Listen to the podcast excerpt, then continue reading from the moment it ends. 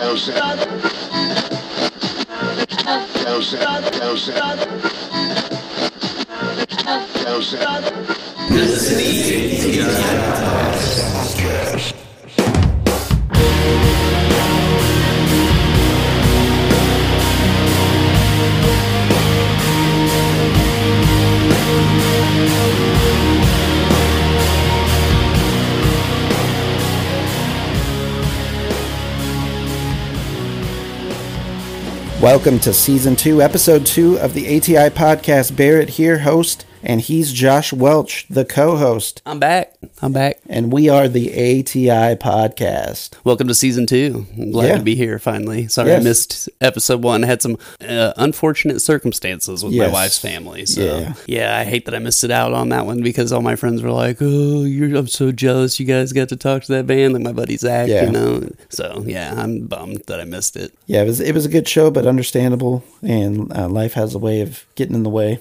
Right. you will. Right. Yeah. We are really looking forward to today's agenda, guys, and the discussion that we have prepared for our audience. Of course, that is Moses the Deliverer, a St. Louisan professional wrestler, part of Team Ambition, going to be on the Grandel event coming up here very soon for everyone to enjoy and digest. So we're going to have details about that toward the end of the show. Ticket prices, where to go get tickets, all that fun stuff. Yeah, But- Moses is a great young talent, man. Oh, absolutely. great young talent, and you know, I think I think he's got a lot more to say and do in the Yes. industry.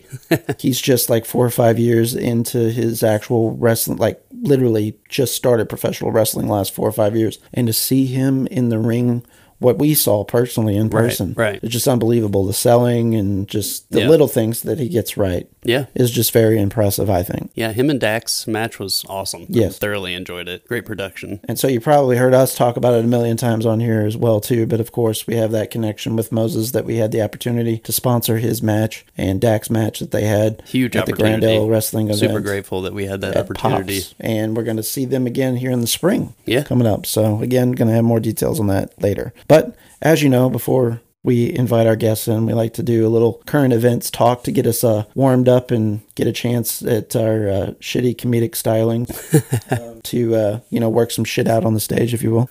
current events. Well, this is this is something. Harvey Weinstein, six, sixteen years it came down today. How about that? He got 16. That's pretty much going to you know be the rest of his life. Yeah, I mean, have you have you seen him recently? I think he's like wheelchair ridden, and Yeah, well, or is that a show for the trial? I have a feeling that that's a show to some extent. I mean, you remember like Bill Cosby, whenever after he got arrested, he was blind all of a sudden. oh you know? yeah, or like uh, the Golden State Killer. Right. Like you know, they said he was out fishing the day before and moving his boat and stuff by himself, and Right. then the day that he was arraigned in court after he was arrested, he couldn't even walk up to the, to Right. the judge. Or we'll tie it into professional wrestling when Vince McMahon had the steroid trial and he wore a neck brace to the trial so Yeah. he gets sympathy Yeah, there you from go. everybody. Yeah, So there you go. so there's that. But yeah, so Harvey Weinstein, piece of shit. Yeah, absolutely Officially. disgusting piece of shit. I don't think there's Took him any, long enough. any questioning that. And he deserves everything that he gets and then some. I hope he dies in prison. And I don't know that we necessarily detailed it on here. I know when we did our guest spot, Ridge and I did with uh, DJ Buchanan on his podcast, the Swerving Podcast, we actually got in a little bit of discussion about some of the stuff. I don't think it made air, but Harvey Weinstein in particular, like, just if you don't know anything about like the trial that is the Harvey Weinstein trial, just do a little Google and read a few articles. It is pretty fucking wild, and how many like Hollywood elite that it involves. Like, Oh, yeah. there's a very fascinating story about Gwyneth Paltrow specifically, the casting couch bullshit he tried to pull on her in the mid 90s when her and Brad Pitt were an item and Brad Pitt was going to go over and murder Harvey Weinstein. Now, he was that was early in his career too. Right. You know, he had a few hits, a few bangers already, but nonetheless, Pitt was not a superstar like he is now he's at not, that point. and he, he's not no like physically domineering badass. Like, Right. you know, he's not a fighter. He's a, Right. he's not the type to just like just go throw hands out of nowhere. And uh, in the trial, I think they ended up sufficing with just Brad Pitt's former publicist cooperating the story because she had already given a deposition that they were able to use in court. Oh, So. Brad Pitt publicist they accepted as a representation of him and said that Brad corroborated the story and yes, all of that was true and yes, in fact he was going to go do this. Right. And, you know, Gwyneth talked him out of it and so on. This motherfucker was pulling this shit even up to recent. So, like, 12 Years a Slave, the movie. Yeah. It came out critical acclaim. It's got fantastic actors in it. Uh, Michael Fassbender, Lupita's in it. Um, just several, just like great actors in that movie.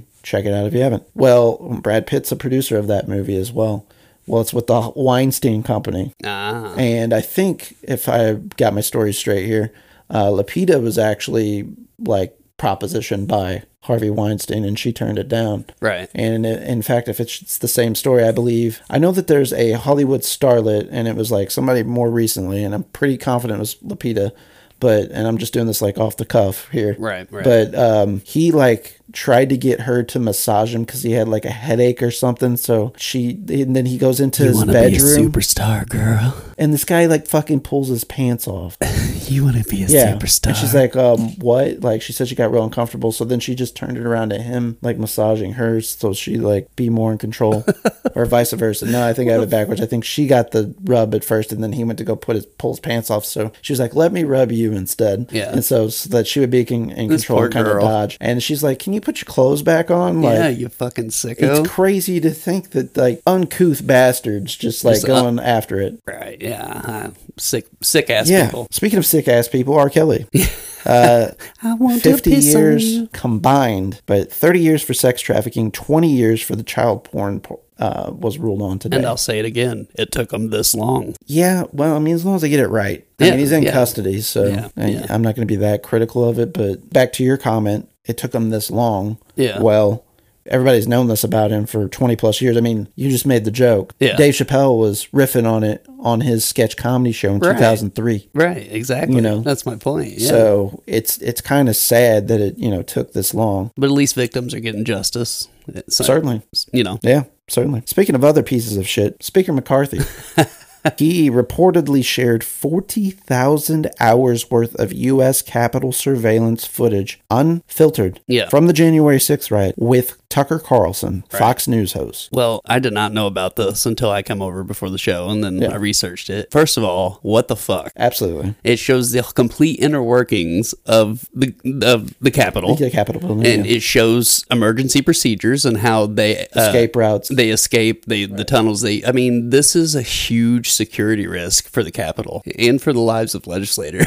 Yeah. like, if another group Yeah. wanted to get ballsy and do this again, and they have the the recon and the intel on the Right. Capitol, it's only going to make it more easier. So Yeah. this is ridiculous, man. Yeah, I mean, it just kind of goes into this the craziness that the media has started to become and the polarization of media. I mean, you talked about this. Where do you draw the line? Where Yeah. do you draw the line w- between free speech and manipulation and propaganda? Where do you draw the line? I mean, we were chastising Germany for doing these exact same types of things during the World War II era. So, Right. Your Goebbels, you know, your propaganda machine that took over the media and took over the radio and the newspaper and completely changed, you know, and it's people's called minds. Fox News in this country. Yeah, exactly. Exactly. Tucker News, Carlson is a modern Goebbels. Yeah.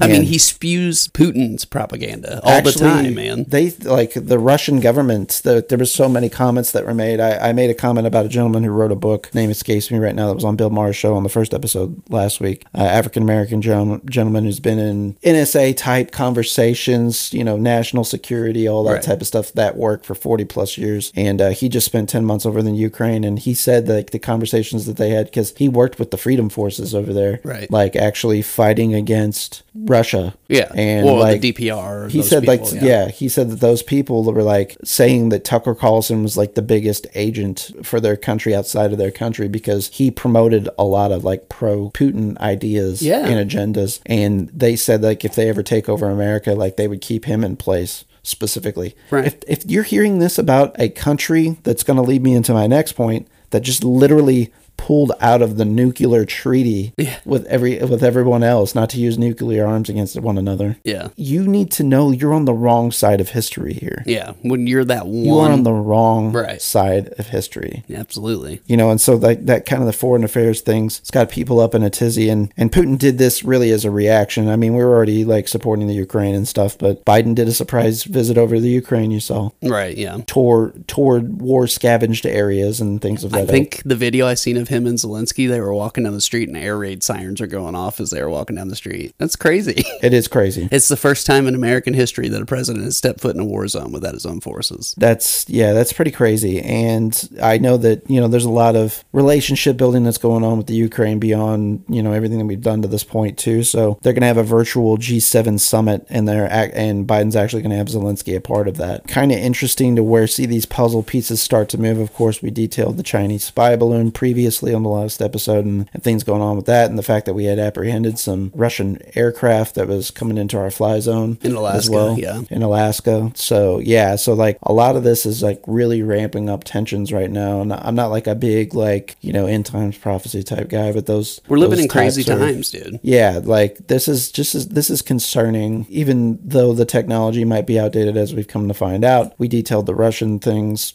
previously on previous episodes. The fact that you know a lot of their war with Ukraine has been actually just them fumbling the ball Yeah. themselves, not having proper rations, defective old equipment, things of that nature. The Chinese, we detailed that on the last episode, kind of where we think that their technology's at, but truly we don't know. We don't know, right? And you also have to talk about China as the largest populated country in the entire world. Was it six It's to one now? it's a communist state. The one thing I will say about China is they have a lot of inner turmoil. A They do. lot of inner turmoil. They do, but is an uprising in China going to stop them from right. coming? Our, Or would that only unite them? yeah, I mean the they're they're they're already showing uh, the whole thing in Taiwan specifically. right, right. It's a them going Ukraine situation. Yeah, it's the exact same thing. And I think that those powers that be do view themselves in those in that same dynamic of a relationship. That is, Putin views Ukraine as a part of Russia, as well as you know many of the surrounding uh, smaller areas. He you know, China Poland sees Taiwan a part of China, which it was a part of China for some period of Yeah, time. it was, but a lot of the things were a part time. of a lot of things. Yes. And we're living in 2023. yes, I agree. And No, so I know what you you're know, saying, though. the U.S. has done things as well. You know, Oh, we're yeah. not we're not innocent. No, uh, absolutely to not. show a little flex here and there. Listen, I'm I'm kind I'm really into this isolation thing, but also at the same time, we don't have much of a choice any anymore based on technology where we're at technologically. You know, everybody is just a computer few clicks away from each other, regardless of where you're at Right. on the world. Right, right. You know, so it's uh, just something to keep an eye on. I, I don't know. Sometimes it just seems like a lot of dick measuring to me, quite Well, frankly. yeah, it, I mean, and you know, they said don't don't send this stuff to Russia or to Ukraine, or we're going Right. to do this. And you know, there's been a reaction for every action. Now we're talking about sending F-16s with other NATO countries. What kind of reaction will we get now? We don't know. We don't know what this man's thinking, Right. and we don't know the circumstances. Uh, there's a lot of rumors that he's sick. That could be a theory, a conspiracy. Right. If they're if they're right, and the man's on his deathbed, what has he got to lose? That's another scary Right. thing. There was know? a, a piece, I believe, on MSNBC. Uh, I just saw it before we started recording, so I haven't gotten the chance to dive into the details and, and vet it any further and then hold that against other news reportings. But I believe there's like some uprising too within Russia itself. yeah. You know, there's some counter, like people that are anti oligarch. Right. Did you see the the the was it the twelve whatever of Yes. Moscow sent a letter to the legislation of Russia saying Yes. that, that Putin should be removed his head. Yes. And so that's it's exact. that's what we can hope for. We can hope for the the Russian people to realize what the fuck are we doing and what is this going to bring us in the long run, and they can take control of their own situation. But we'll see. yeah, a united China is definitely concerning. A united Russia is definitely concerning. But there is, like you said, a lot of infighting and movements, and and you know the Chinese people. The, you know we've talked about it here on the show. The oppression against the Uyghur people that are uh, Muslims, a minority in the country. But yeah, it's they, bad right now, supposedly. yeah, and they they're tearing apart families. I mean, there's so many pieces out there. You could see on it. 60 Minutes did a piece on it. Yeah, heartbreaking, man. It's crazy to think that that's going on in this day and age. in a country like China that you would think would be a little bit more civilized and advanced. Right. Some other interesting historical things that went on. So, of course, the Titanic, we all know what that is. It sunk way back when in the Atlantic in the early 1900s, 1912 specifically. Oh, you mean it wasn't about that girl getting her titties drawn by Leonardo DiCaprio? I mean, I wish it was about that. That was my favorite memory of the Titanic. I mean, far. I mean, believe I, the movie came out where like, I, when I was like ten or eleven. So like, I was all about getting a little nip slip or whatever I was gonna get. hell But, yeah, man. You know, my, my my dad was like, "Close your eyes," and I did the open hand, like, Yeah. you know, peeking through the fingers. yeah. Uh, but yeah, so the Titanic, the actual real event, not the movie, not the James Cameron uh, depiction of history. Right, right. So 1986 was actually the first time that they sent down to get footage. I didn't realize that. Seems like a way later time. You know, you would have thought that that had happened prior to that, or you know, like Jacques Cousteau sent out a crew or something. Right, right. Yeah, you you, wouldn't think it would take till the 80s. Woods Hole Oceanographic uh, Institution actually are the people that captured the first video in 1986. That's actually been restored and has been released to the public in the last week. And the footage is crazy to see because I don't know if you remember like the Fox specials that they did. I think it was like in the late 90s in promotion of the movie. Yeah, I think. Where they were like, "Oh, visiting the Titanic, blah, the blah, blah." grand deck and all yeah, and the the, uh, the watery watery grave from a hundred years ago or whatever. yeah, yeah. Yeah, it just had some like profound tagline. Anywho, they would, you know, show footage of what the Titanic wreckage looked like then, present day. It had deteriorated even that much over that period of time, you know, about 15, 10, you know, 10 15 years. Right. It's, it's kind of haunting to see something like that, I think. It is weird. Yeah. And other big St. Louis news specifically, we're going to narrow this down a little bit more hometown. Andy and Bear at the St. Louis Zoo escaped for the second time its enclosure. What are they, Yeah. Did they, had not to just? Evacuate the zoo Are today. they, are they not just like fixing the issue? I- evidently not. This just throwing him in there, and he's One like, smart bear. Can you imagine being there and they're like, "Listen, guys, we've got a bear on the loose." Yeah, can you imagine the mass pandemonium immediately? Right. I, I'd be jumping that fence. yeah. I'd be like, "Get me out of here." Yeah, you wouldn't see my fat ass move any faster. that's for sure. Other exciting things going on in St. Louis. We got St. Louis City SC popping off this weekend. So excited. They will play their first match at 7:30 p.m. on Saturday, February 25th. So that's this Saturday against Austin FC. So it's going to be an away game. Unfortunately, not here at home. The team's first home game though will be on March 4th at City Park against Charlotte FC. So that's the new stadium just specifically for the soccer club.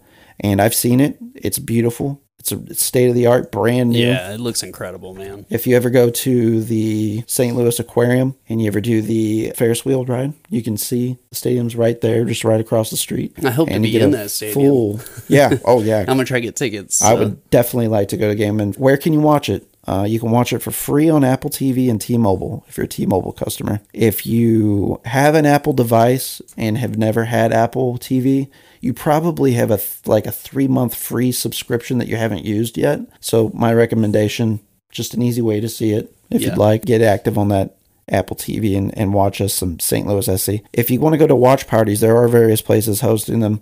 Ballpark Village, Schlafly Tap House, and Seaberg Families Restaurants, to name a few, are all hosting watch parties this weekend for St. Louis City SC. Got to talk XFL. We got yeah. XFL on the background today while we're recording. We watched the first XFL game. that game was crazy, man. Battlehawks back in business. Glad to have the team back. Uh, we were doing great. Oh, You yeah. know, the first Yeah. iteration before COVID shut everything down. And now uh, The Rock and Dany Garcia, again, to tie this into pro wrestling, they are the owners now of the XFL. And it seems like they've really like given it the old college try of this go. You know what I mean? Yeah, I Very mean- serious about it. Yeah, and so far I've really liked what I've seen. Like with the changes, it's kind of a mixture. What would you say between college and the NFL? Like, There what- are some college rules. There's some kind of almost arena era rules. It's like a hybrid. yeah, and they're actually making some like new rules of their own, which I really like. yeah, yeah. And we can definitely get into that specifically with the Battlehawks. You saw it on display if you guys watched the game this past Sunday. Let's talk about the team first. Uh, we got AJ McCarron at quarterback, so probably the most serviceable starting quarterback in the league. At least, you know, somebody with some credentials, you know, two college championships, uh, has started and played and been backups to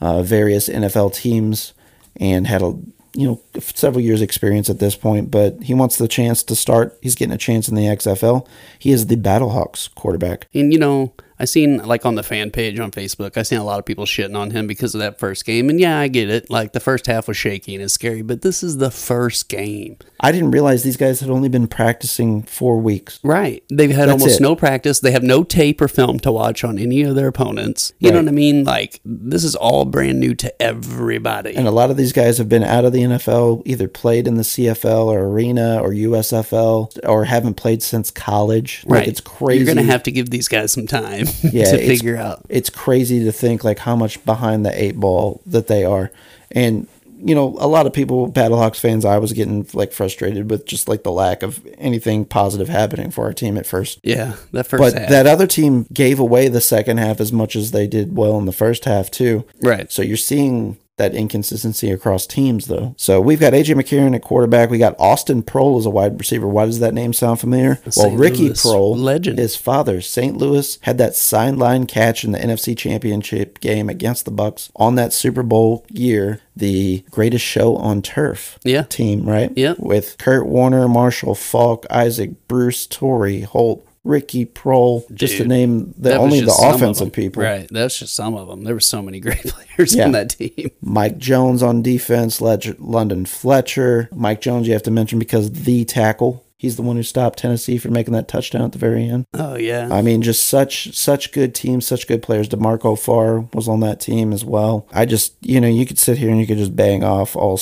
like Hall of Fame caliber talents. But Ricky Proehl, he was always a gamer. You know, he's been coaching, and been wide receivers coach, even in the league in NFL. He took a job with XFL, so he had the opportunity to coach his son. So his son's one of our wide receivers. Anthony Becht is our head coach. He Which I like him. yeah, he's got a very good demeanor disposition for a coach. I think he's coaching obviously material. He's coached some high school teams. Oddly enough, uh, was his only like I guess technical coaching experience, last coaching experience until coaching the Battlehawks. But at the end of the day, these guys are professionals. They know what they're doing. It's the game of football. It's all X's and zeros. right. You know, it, they should be capable if they're if as long as they have the leadership skills that are necessary and uh, you know the correct skills in managing people. I will say uh, they had like the coaches like pregame. Well, I guess what we say talk rah-rah or whatever. speech, if you will. And uh, Hines Wards was very like, "Oh, we're a team. Let's go get them, boys! Woohoo!" And uh, our coach was like, uh, "We're gonna go out there and we're gonna fucking hit them hard and Yeah, we're gonna hit in punch them in the mouth, you know. face and we're gonna Yeah. rock their world." And I was like, "Yep, I like this guy." Anthony Becht, I liked. He was always kind of a more of a blocking tight end, although he did you know have catches here and there. You know, he's more like in a glorified offensive lineman. His style of play versus that of like a Kelce or a George Kittle, if Right, you will, right. or an Antonio Gates. Right. You know, he, he wasn't really like a receiving tight end. He played for the Rams and he played for Tampa Bay, which you're going to see a lot of these connections, if you will. So Bruce Gradkowski, so not not Gronkowski, Not Gronk, Grad, but he was a backup. he was kind of like a career backup in the NFL for like six or seven seasons. He was in the NFL and uh, serviceable, but never starving starting material. Certainly, uh, he, he he played with Cleveland, Oakland, Tampa Bay, Pittsburgh, uh, Cincinnati. So yeah, he's our offensive coordinator, and then. Our D coordinator is Donnie Abraham, which he is a fucking boss. Donnie Abraham was a badass in the day. Well, the Battlehawks defense was one thing good. that did shine that last game. They were really, really good. dude. Yeah, the defense being led by Donnie Abraham, who is a man's man. New York Jets, if you remember him back in the day, his prominent years, Tampa Bay. Donnie Abraham used to put the hurting on people. He was a very old school style defensive back. I mean, he's Right. just a gamer Right. without question. And then another cool old old school connection. We got Leroy Glover as the defensive line coach. He's a former Ram as well, defensive lineman and uh, New Orleans Saints specifically. That those were his more prominent years in the NFL. But he's our defensive line coach, so we've got a lot of.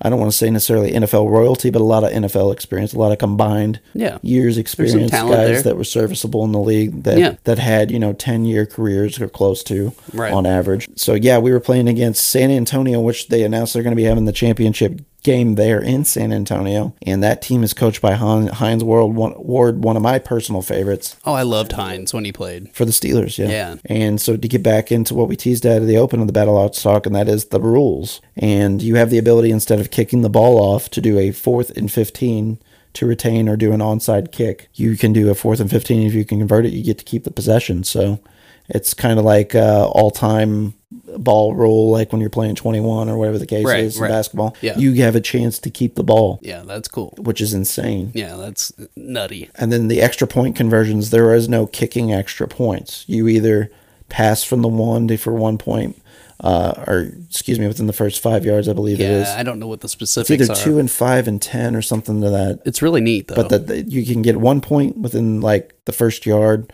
You can get two points if it's within the first five, and then I think the first ten or fifteen, you can do a three point conversion, right. which is fucking cool. Yeah, I mean it's stopping field goals deciding most games in my opinion. Absolutely. And we were down, you know, hat in hand, balls in hand. Oh yeah, We were going home pitiful.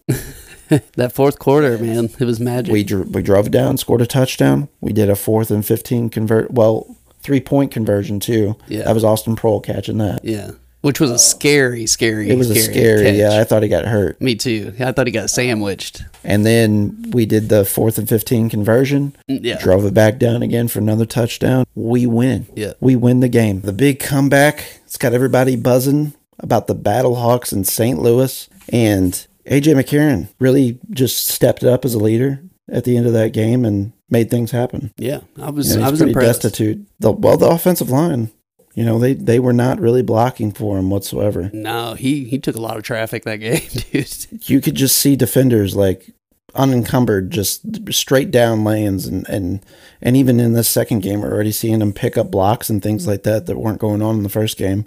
But again, no chemistry. These guys, four weeks have been working together and into some limited fashion up until now, and and live games, nerves. I mean, there's just all kinds of factors that are going to start playing in, crowd noise, things of that ilk. Right, right. It got really loud in San Antonio. I thought. Yeah, they had a good turnout from what I read. Right, yeah. um, I read that they sold like what was it, like eighty-seven or ninety percent or something like that. Which is really, really good. and then like for our Battlehawks home opener, I'm pretty sure the only thing that's left are suites. That probably is the case. I was looking at ticket prices and they're actually pretty reasonable. So once people find that out and if they do well, it's going to be hard getting some Battlehawks Yeah, tickets. that home opener. Yeah, I think all that's left is suites. So who knows what the second game and the third game looks like? So Let's talk about some other St. Louis sports just to round out the uh, current events talk, and that's going to be uh, St. Louis Blues. Since we last recorded, kind of alluded to it probably happening. Ryan O'Reilly got traded as well away. Sad day. Maple Leafs. Sad day for Listen. sure. I'm always going to be a fan of him. yeah, the cowboy baby. It's not his fault. he fault. come here that and help us win away. a cup. I'll Yeah. be forever grateful for that. 100. It is sad. It's sad that the Blues are rebuilding because we have all these connections with all these players, especially after that magical season. But we got to win. There's been no excuse for this season. Yeah. That there's no excuse for it, and we got to win. You and know if- what's funny? I saw that we still have a 5% chance of making the playoffs with a sub 500 average. Five percent. Yes. Wow. So is, you're telling me there's a chance. You telling me that the Blues have a chance. But yeah, Blues continue sell mode. That's obviously the route that they're going. They're accumulating draft picks. They've got, I mean, they've gotten such stupid return on. I think they got two first rounders, two second rounders for Tarasenko. I think they got a very similar deal for O'Reilly. Which the Tarasenko situation. Let's be real. Tarasenko's been trying to get out of St. Louis for like four years. Yeah, but it did kind of seem like things were on the men's the last year or so. yeah. But I'm I'm sure. I think he was ready to move on. I don't feel think like that he was upset about. Right. Let's talk about Cardinals. One I'm more excited, time. man. Organized team activities already taking place, and let's talk about what a projected lineup looks like because there's some breakout stories uh, coming out of camp. It looks like right now, and so projected lineup right now is looking like perhaps, um, and again it depends on who you ask, but I think this is relatively common sense. Probably Tommy Tommy Edmonds starting things off as a leadoff hitter, although I don't view him as one. That's pretty much where he was at most of last year. Willson Contreras probably in that two slot. Again, it depends on how other people hit, of course, and Right. spring training goes. Goldschmidt at three, Arenado four, Brendan Donovan second base, maybe at five, Tyler O'Neill six, Lars Nootbaar seven. Juan Yepez is being projected as the DH now. Whenever he was in and not injured last year, he had as much thump as anybody else and had several Oh, walk-off dude. home runs. Yeah, he was really putting a hurting on the or ball. pinch hit home runs, I should say. And then Carlson. So there's a lot of talk about how they're going to approach the outfield specifically. It's one thing we all have DHs now in baseball, regardless of National League, you know, American League. There is the DH used everywhere.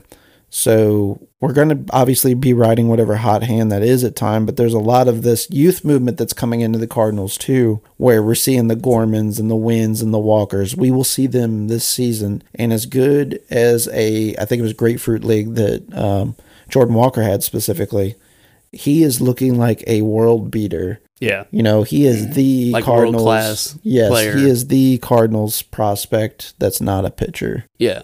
Like he, the big things gonna probably come from him. I think he batted like something like 385 or something. Yeah.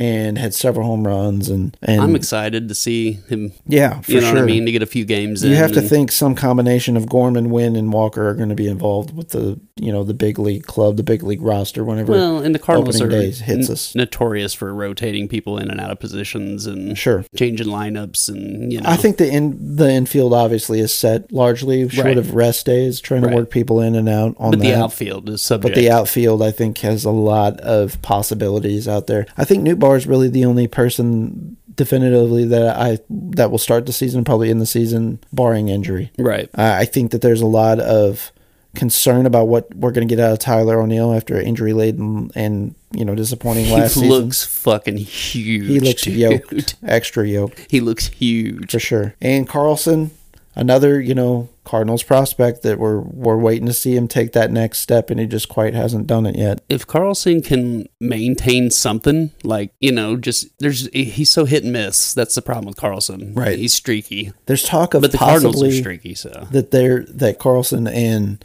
Tyler O'Neill are going to have a battle for center field, and it's like you know, Tyler O'Neill wants to play center field, he doesn't want to play left field. It's like motherfucker, if you're getting to start, I wouldn't be like too pushy about where they're putting you at to start with. You know, And I don't see O'Neill really as a center fielder. He's I mean, he not had some good overly fast, and he's not like a spectacular catch. You know what I mean? Like he had good games and he had serviceable years defensively. You know, I just I just think people after like his last season though, I think is the qualifier we need to keep in mind. I don't see center field being a smart position to put him in because you just open him up to further injury. right, right. I think Carlson is the center fielder for right now. I think that will probably change before the season's over. Yeah, You know, I wouldn't. depends on what his bat does too.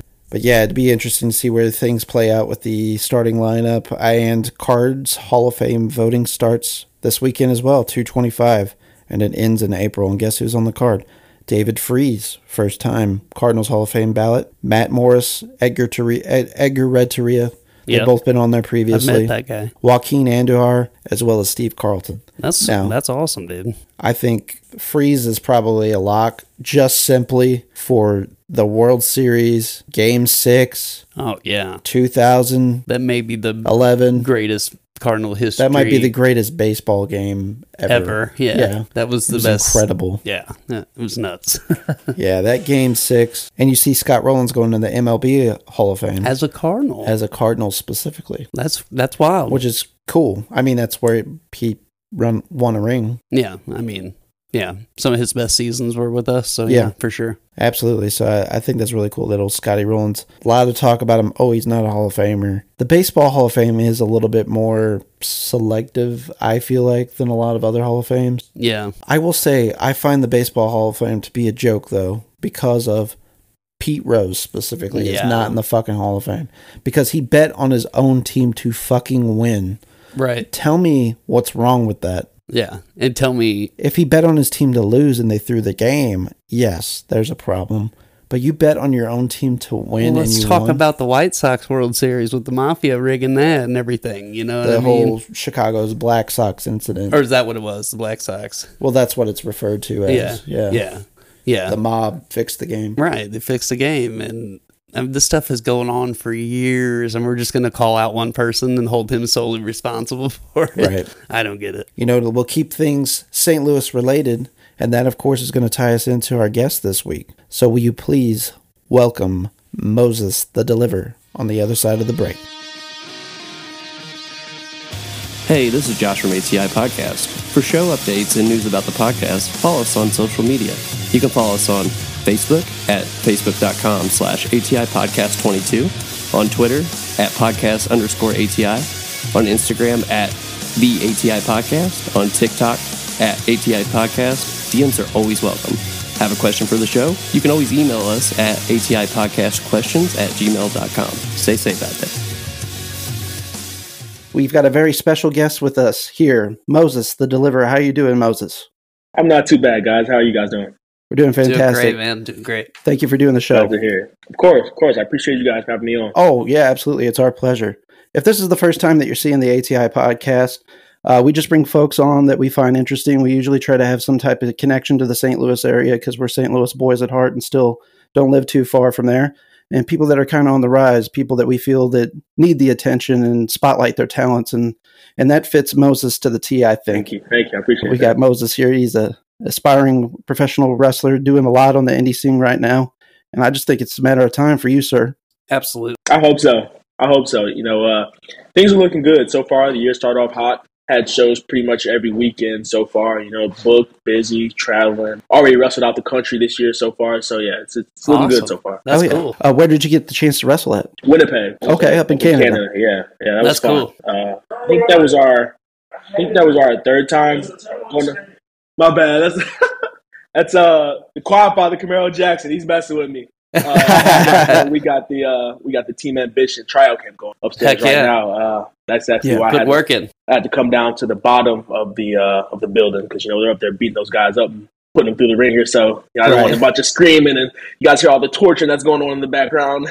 but uh, That's yeah. awesome. Little stretching going on, huh? yeah, yeah, yeah. But uh, no, yeah, that was actually my digress there. I might do that a lot during this podcast. Just a heads up, I tend to do that sometimes. It's I all good, man. off.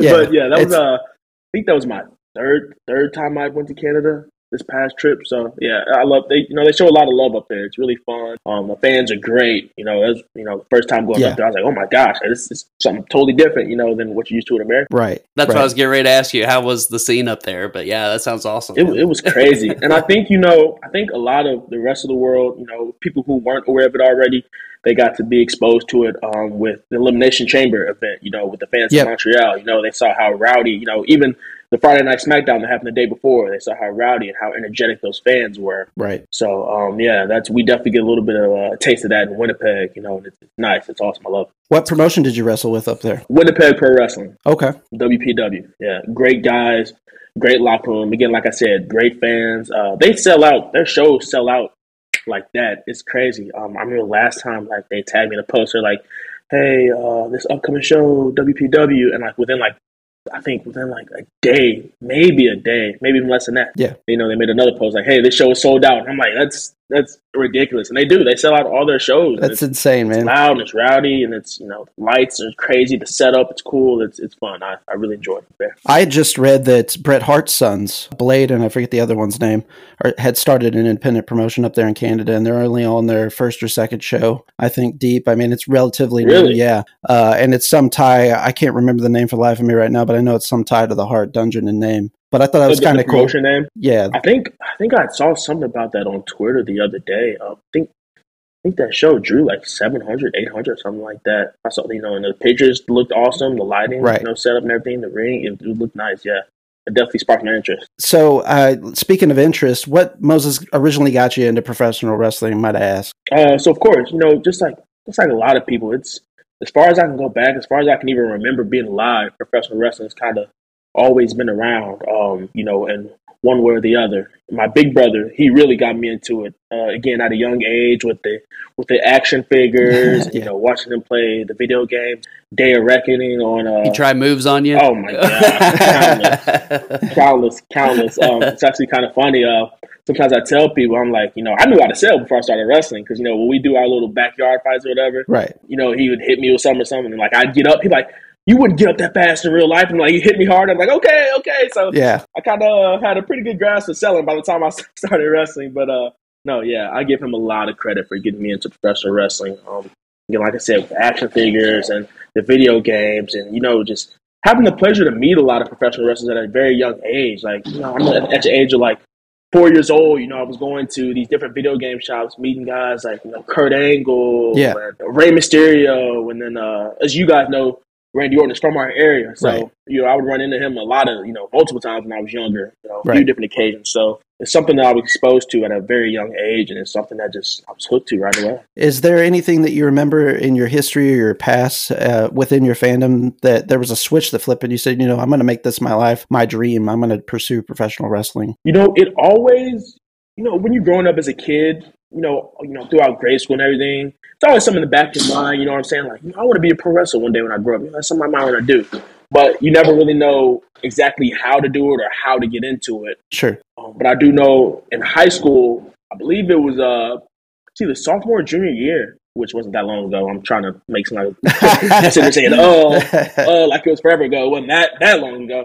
But um, again, I kind of really started really looking into it and starting to like venture and like look up different pro- professional wrestling schools, things like that. And that's when I really started to like dig deep and you know I would try to look up YouTube videos like how to bump and stuff like that. Right. So uh, yeah, yeah, towards the middle middle to end of high school is when I really started to think, you know, like I think I really, really want to actually try to do this. While you were in school, did you do anything like any any sort of shoot wrestling? You know, like school affiliated wrestling? I did.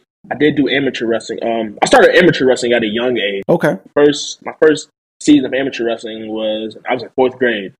So yeah. Okay. And then I uh, stopped for a little bit and then got back into it. So yeah, amateur wrestling has also been a big part of my life. You know, throughout my whole life, really. So you know, amateur wrestling and pro wrestling. But I always knew the difference between the two. Right. I know uh, a lot of guys like I'll see podcasts of wrestlers. They'll be like, "Yeah, I went, you know, I went to, you know, my first amateur wrestling practice, and I tried a wrestling move, and the coach kicked me out." Yeah, you know what I'm right. Like, yeah, I wasn't, I wasn't allowed to do that um, because you know I knew the difference. You know, but still, yeah, there, there's a lot of correlations between the two. Actually, that you know a lot of people don't actually realize. Right. And They're, they're a lot more similar than people may think. You know, a lot of the movements and you know a lot of the basic principles. You know, because that's that's where professional wrestling was founded from. You know, the roots of it. You know, stem back to Absolutely. amateur wrestling, you know, way, way, way back. So And it's funny you hear some of those stories, especially you know decades of old. Whenever some of the like Mick Foley, for example, that's a guy who sticks out in my mind. He talks about how he went and joined the amateur wrestling at school, thinking that it was what he saw on TV, and uh, he had kind of a rude awakening that they the two weren't the same.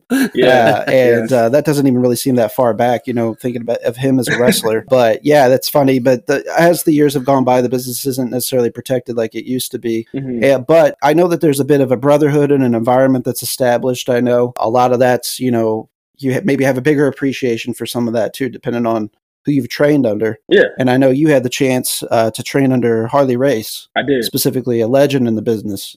Can you, legend. Can you Yeah, tell our that's awesome. audience a little bit about that experience and what that was like for you? So it that that's something that you know to this day, you know, for the rest of my life, I'll always be grateful for. You know, um, not not many people get to say they were trained by the eight-time NWA World Heavyweight Champion. Right. You know, a WWE Hall of Famer, somebody who has wrestled any and everybody. You know, legends. You know, Hulk Hogan's. You know, Andre the Giant, Ric Flair. You know, all of those guys. So um, it was it was definitely a surreal experience the first time walking into that building and uh, meeting Harley. You know, his hands. His hands are massive, and they're massive, and they're like thick. They're like it's almost like a Catcher's like mitt. a baseball mitt. yeah. yeah, yeah, yeah, yeah, yeah, like a catcher's mitt. Yeah. Uh, so you know when you when you when you shake his hand, you know sometimes you know depending on what day it is, he'll you know give you the regular handshake and everything. You know some days he might put a little extra grip on it, Yeah. you know, kind of bring you down to your knees, and I'm Right. like. Here I am sitting here, you know, a 70 year old plus man has me on my knees squealing Yeah. in pain, you know what I'm saying?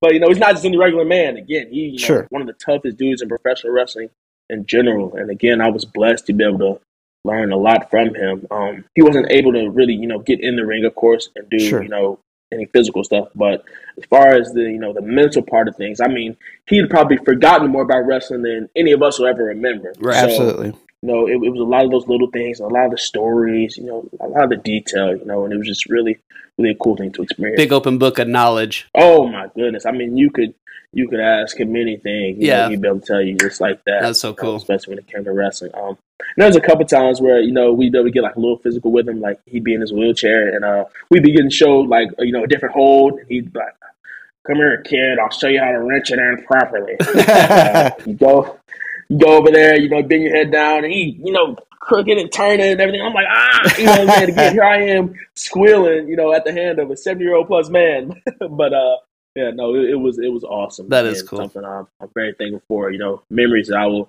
I will forever, you know, keep. So Yeah, if- to put it in perspective, if anybody remembered Big Van Vader from back in the day, uh, quite quite the specimen. Leon White was a big wrestler. Uh, he was actually in Boy Meets World, uh, an episode of Boy Mhm. Meets World. They had actually Harley Race be his manager on purpose in WCW to kind of straighten his ass out, like for like real life. Yeah. So that tells you how much of a badass that Need Harley to Race this is. Yeah. dude. Yeah, for sure. even people like Haku, you know, Haku said Harley was one of the one of the very few. You know, he didn't fear Haku didn't fear many guys at all. You Right. Know? Probably, you know, you know, on one hand, he can count the amount of guys, you know, that would, you know, strike fear into him. But he said Harley was definitely one of those guys. right. And you know, not to mention the countless of stories you've heard about, you know, different, you know, legends in the business tell you different stories about Harley. So yeah, it's it's yeah, he was legit, man. Yeah, a lot of people don't realize he actually uh, did the body slam to Andre the Giant before Hogan did it at Yeah. WrestleMania too. Really? I Yeah, did not even did. know that. And you would, by looking at him, you would never think that he could do something like that. Honestly, And if you look at it, like it's not one of those things where like, you know, it's barely a body slam. He was off to the Right. side, and like, no, Harley had him like legit, like in the air. ass over tea kettle for sure. Yeah, yeah, and it's it's crazy. Uh, and getting those chances with Harley, I'm sure. Now, is this like the formal schooling that you immediately went into, or did you have some other training before? Yes, yes. This that, this that was the uh yeah that was the first training I went to went into. Um, again, I was still in high school technically when I had started, uh, but I had like two or three months left. You know, had all my credits and everything. So um, I would go to training right after school.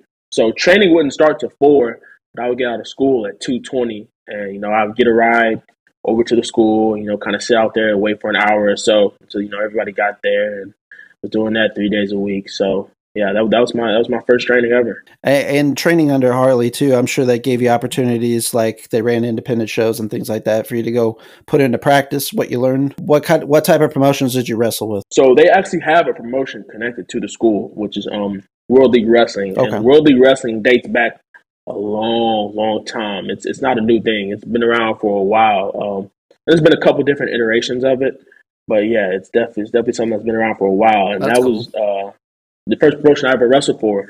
You know, I had my first match with them. It was April sixth of 2019. Look at that recall. So you know, you know, it was, it was really yeah. I can't forget it. Uh, was it a singles tag? What type of match was it? it was the singles. It was the singles. Um, I don't think I've ever been more nervous in my life Oh, for I'm sure. anything. You know, um, which is crazy because you know it wasn't my first time co- competing in front of a large crowd. Again, you know, with amateur wrestling back in Sure. high school, like the state tournament, which was up in Mizzou, you know, Right. Columbia uh, at their arena. You know, different things like that. Um, but you know, there was just just the pure, the pure, you know, nervous factor of it. You know, thinking like, okay, you know, I trained hard for this. I worked hard for. it. I put in all this time, put in all this effort. But like now, it's it's actually happening. You know, like you got your boots on, have my boots on, have my singlet on. You know, had my. Hey man, can you show a little respect for me, please? That's the qualifier Get him. again, man. That dude. But uh, no, he probably come out and tear me up. I don't want but um, but uh, yeah, you know, putting your singlet on for the first time, and you know, putting your boots on, and you know, you're all geared up, and you're standing right there behind that curtain, and it's you know, the, the butterflies are going, they're they're they're rolling around in your stomach, and uh, I could it's actually imagine. funny little thing. So I didn't even realize it because I was so in the zone Mhm. and like focused on what I had to go out there and do. Um, first song I ever came out to was some Katy Perry song, something I forgot which which one it was specifically. Um, which it didn't match my quote unquote character at all. Yeah, But um, again, I watched back on the video and they're like, yeah, "Look what song was playing." You know, the promoter, you know, a little joke, trying to get me to loosen up a little bit. Yeah, you know, right. you do that with a lot of new Sure. guys. You know, absolutely. try different things to have them loosened up. But again, um, that feeling that you have after you have your first match, that that feeling of accomplish of, of accomplishment, it's uh, it's it's second to none. Honestly, it's, it's you know one of the best feelings I've ever felt. When you had your first match, did they have you paired up with somebody that was a veteran to kind of help lead you through the match? I'm Yes, just kind of yes, they curious how they uh, approached that. Yeah, yeah, yeah. They did. Superstar Steve is another guy. You know, he's he's done tours for Japan. You know, he's done a lot of dark matches with WWE back in the day. So uh, he's another guy. He knows a lot. You know, a lot, and he still actively wrestles now. Actually, um, I just recently lost my WLW World Heavyweight Championship to him. Um, I was actually the Okay. champion of that company for a long time, the longest reigning. You know, Oh, nice. two bone horn there, not a two bone horn. Hey, or toot it. anything. Toot it, No, brother. dude. it. But uh, uh but yeah, I actually just recently lost the belt to him, and uh, he's still been wrestling. And you know, it's kind of cool to kind of like circle back to that. You know, like Sure. he's the guy I had my first first match with, and you know, two and a half years later, I you know I lose the championship title to him, so it's kind of cool. But yeah, that's who I had my first match with, and uh, you know, the the once you step in the ring, once you step through the ropes, um, the nerves kind of went away. And it's like, okay, now now it's game time. you Yeah, know what I'm saying? right. Like you had your time to be nervous. You walk walk to the ring, you seen all fans and everything. Like you had your time to be nervous, but now it's it's time to put up or shut up. You know, again, all the things you've told people, people who've doubted you. You know what I'm saying? All the sacrifices you put into this. You know, all the pain. You know, because we all know how painful it is. It's not. You Oh, know, right, it's, it's, Yeah, it's yeah, it's you know. So all the damage you've done to your body, all of it, you know, it's all it's all for this moment. So yeah. Right. again, once you step through those ropes, man, it all it's it's it's go time, and um, had a pretty good match, especially for my first match. So yeah, it's it's it's yeah. Again, one of those things that you'll never forget. You didn't get out there and uh, get too lost in uh, in the in the sway of things. No, no, no, not at all. Surprisingly, Rose to the occasion. Then. yeah, yeah. Again, because it was just it was like I said, time to put up or shut up. You know, something you work for, something you've been telling people you were going to do. So it's time to do it. So that's that's kind of that was my mindset. If I'm doing some of my quick country math in my head, so I might be off a few years, but you've been wrestling pretty actively for over four years now, four or five years, would you say? About let's see. So first match was uh yeah, like I said, April sixth of twenty nineteen. Yeah. Then I per- I pretty much wrestled at that one particular promotion for about my first year. Um, didn't venture out too much. And then, you know, did maybe like a couple of other shows, but I, I was I was pretty much mainly stayed there. Um, and then COVID hit. Sure. Right. So, you know, we all know that Slowed everything down for everybody, a yeah. minute. Yeah. So 2022 was kind of, you know, for everybody. And then 2021, things started to pick back up a little bit. And then that's when I started branching out a little more, and, you know, going out to these different promotions and um, running into these different people. Right. And, you know, and started, you know, and that's actually how I uh, eventually ended up getting into a relationship with uh, Davey Richards. You know, guys like him, guys like Mike Outlaw, uh, Camaro Jackson, Warhorse, you know, those type of guys, you know, Team Ambition Squad. So, Yeah, so I, I did want to talk to you a little bit about Team Ambition. So Team Ambition, as yeah, we talked a little bit about this with Joey O'Farrell, a previous guest of the show and a show promoter. yeah, I love, I love Joey. Yeah. Uh, Yeah, I was talking. Sorry, not to cut you guys off. I was talking to Joey a bunch last night. Uh, you know, Joey, he's, he's a great guy. I love Joey. Sorry, but yeah, go ahead. I'm sorry. I had to get that. Up. we're pretty decent acquaintances with him, and Yeah, we have friends that are friends with him. Right. Uh, he went to school down in the area that we're we are at currently. So yeah, we've Really? known Joey for a long time. yeah, He used to throw shows down here. He had Fall Out Boy come play at a local pizza place down in this area. Yeah, he's yeah. Before they he's, got he's big. very he's very well connected. He's a yeah, he's a hard worker, man. Oh, You know, my one of God. those guys like he'll- absolutely. He'll, he works hard. He I don't think he sleeps. I doubt it. I doubt it. I wake up in the middle of the night. I wake up in the middle of the night. It's like two o'clock in the morning. I have like a missed call from him, or you know, a missed te- you know, a text from him. You know, Yeah. like five minutes ago. I'm like, Joey, like you're supposed to be asleep, dude. Yeah, you know, right. It's like you Right. talk about wrestling, but you know, I, I I love that passion that he has for it, and you know, I think he's done a good Absolutely. job of displaying that with you know the Grandel wrestling shows. You know, he's- Absolutely. he's, really putting on really awesome products. That you know, for those of you out there who have not had a chance to see it yet, it's something I would highly highly suggest seeing. If you're in the area, if you can come to the shows, buy a ticket, they are well worth it. So Yeah, we I had the agree 100%. opportunity to Yeah. go to, to Dusk Till Dawn, and I'll tell you what, that was like one of the best times I've had that wrestling match in, in a Right. while, man. It was a good time. that production was amazing. You know, I told him like when I walked in. So that was the second Grandel show. The first Grandel show, it had more of like LED lights, LED boards, and everything, which was really cool and everything. But like that from dusk to dawn, it had like you know we our entrance. You know, we walked through a casket, Right. and you had two um vampires opening the you know the casket doors for us, and had all the smoke and the you know the uh you know, the, the pumpkins, jack lanterns, and everything, and you know the, it was it was really it was a really cool stuff. Had like the old Halloween Havoc vibe to Yeah. it. Yeah, yeah, it did, it did. That's what he said he was going for, and uh, I think it came off extremely well. Yeah, it was great. Actually, that's really the first that we got to know of you, Moses, was through that event, and we had sponsored the match that you had with Dak Draper on the show. I appreciate that. By Oh way. yeah, Yeah, absolutely. It was absolutely. pleasure. That's really where we started. It's one thing to see somebody do stuff online, but until you go see them do it in person, and two, uh, you digest it a little bit better. And I had a real appreciation for the Right. talent that you are in the ring. Absolutely. Um, Thank you. I appreciate that. without question, you know, it's just the little things that you notice in people. You know, your disposition's very professional. Did did a good job of working the crowd and, and engaging the crowd through your entrance and Uh, co- s- slow down, guys. I, I don't want to get a big head here. I, I, I don't want to. I don't want to get too much of a big head. My tag team partner already has a problem with that, so I kind of try to be. you try to level I them kind try to be the level-headed guy. Yeah, yeah. we can't both have beers. No, but no, I really do appreciate that, and uh, give a lot of props to Dak too. yeah. Dak, that guy again. That's another guy who works super hard. He is just really good at what he does, and uh, it's really cool to see him get different opportunities with like NWA and things of that nature. Right. You know, all the stuff he did with Ring of Honor. So he was he was really cool. You know, to get in there with um, super strong. That dude, his his strength, it's it's crazy. Like he just lifted me up and tossed me around, and I'm like, his that dude, yeah, Yeah, he's, he's, stout. very impressive. Chiseled out of stone without question. Yeah. He is. But I kind of what I wanted to get to eventually with this was how how did the relationship with you and Team Ambition? Because I know there's a lot of talented people affiliated with Team Ambition. Yeah. How did you end up with Team Ambition? I started training at um at this place down in St. Louis with guys like uh, Mike Outlaw and Camaro Jackson.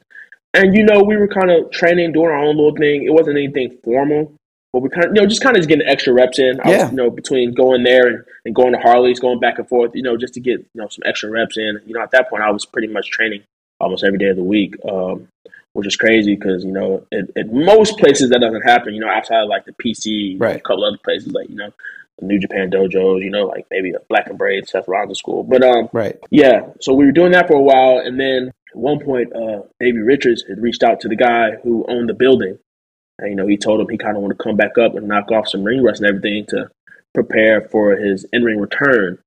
So you know, Davey came back. I remember the first time he came back. You know, he came back, um, and he's he was, he's an intimidating guy. Oh, yeah. you know, he's he's he's straight on, straight head on. You know, Yeah. he doesn't play any games or anything like that. You know, he tells you how it is, and you know, he started training us, training us, and you know, before you knew it, it kind of kind of like became a thing. Right. You know, it started to become a thing, and then like all of a sudden now it's like oh, tweeting out hashtag Team Ambition, and we're like, whoa, like what's you know, and it's slowly becoming a thing, and like more guys are coming around, and you know, more people are showing up, and eventually it grew it grew so big that we were able to open our own school and you know kind of create a brand a brand for Team Ambition, which it's it's pretty awesome to see you know where it started and where it is now. And again, it wasn't that long ago that we met Davey for the first time, which is the crazy thing because I think even now our current school um, coming up, it's only been open for a year now. You know what I'm saying? So it's it's kind of crazy to look back on that and see how quickly things came together. But you know, Dave is another guy, a great mentor. Um, you know, especially for someone like me, um, he has an amateur background Sure. as well. Yep. So, and he's he was able to show me a lot of different things too, um, in a lot of ways to, you know, translate amateur wrestling into professional wrestling in different ways. So, um, again, he's somebody who has all the knowledge in the world. You know, with all the people that he's been in the ring with, and you know, he's wrestled all over the world. So, yeah, he's he's, he's an awesome guy. But it was it was it was cool to kind of be a part of something from the jump. You know what I'm saying? Sure. it's Yeah. one thing when you join something that that that's already established, but to kind of be a part of Team Ambition and to see it grow into what it is now is, is Right. awesome. Yeah. and we're still growing to this day. Like I said, we have the uh, trial camp going on upstairs right now, where the guys and girls are working hard and uh, busting their butts. You know, um, we do this thing where during our trial camps, we pick one winner um, to receive a free year of tuition to our school. You know, one standout that we think you know displayed everything that we want in a student. So um, I'm kind of looking forward to seeing who that's going to be That's cool. this year. That's really Um, cool. So it's, it's yeah, it's really cool. Um, and again, it's just it's crazy to see what we've grown into. And like I said, again, still growing. Um, Team Ambition, it's, it's a recognizable thing now. You know, Absolutely. like walk around with our jackets. You know, I've had multiple, you know, guys like people, you know, names. You know, people like, hey, that's a cool jacket. I want that jacket. You know, why, where's my Team Ambition jacket? Absolutely. So it's kind of a cool thing. Yeah, Yeah. and uh, I really enjoy it. Well, like you said, just to echo some of that, still, yeah, you know, Davey is a guy who is just extremely talented. Uh, a guy who really was kind of the torchbearer for a lot of the guys that you see present day in WWE at top of the card. A lot of those people, Davey kind of they passed the torch through Davey, if you will, whenever he was in Ring of Honor way back when, and the champion. He was fighting your Tyler Blacks and those types of acts that were Mhm. back there in that day.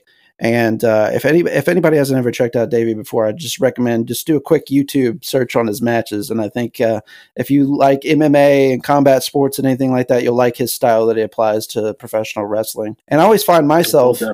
being attracted to that type of work. And I noticed Moses, you actually use a little bit of that in in, Mhm. in your move sets. Uh, you have some more traditional wrestling moves, you know, like some of the waist lock, waist locks, takedowns that you do, and things like that. I noticed right away. And then, of course, it's hard not to notice the singlet that you wear to the ring too. Hell and yeah, it's more of a I traditional wrestling singlet. Yeah. Yeah. So uh, I, I I guess that the amateur background of yours, you like to use that in your repertoire, if you will. It's strong. I do. Um, something I definitely like to use. You know, it's it's, it's handy, um, especially in professional wrestling. It's something you can always go to if you ever get lost, you ever don't know what to do. Right. You know, you could you know go back to your wrestling skills and your basics and and your fundamentals. And that's another thing that Davey, you know, tries to hammer home to us a lot. It's like if you have that strong base and that strong foundation, let's with wrestling and amateur wrestling, you can always go back to it. You know, you always go back to your wrestling. You know, there's times where things don't go how you want it to go in a match or things get clustered, or, you know, whatever. But if you're able to go back to, to your wrestling, you always be able to, you know, pick pick back up. You'll be able to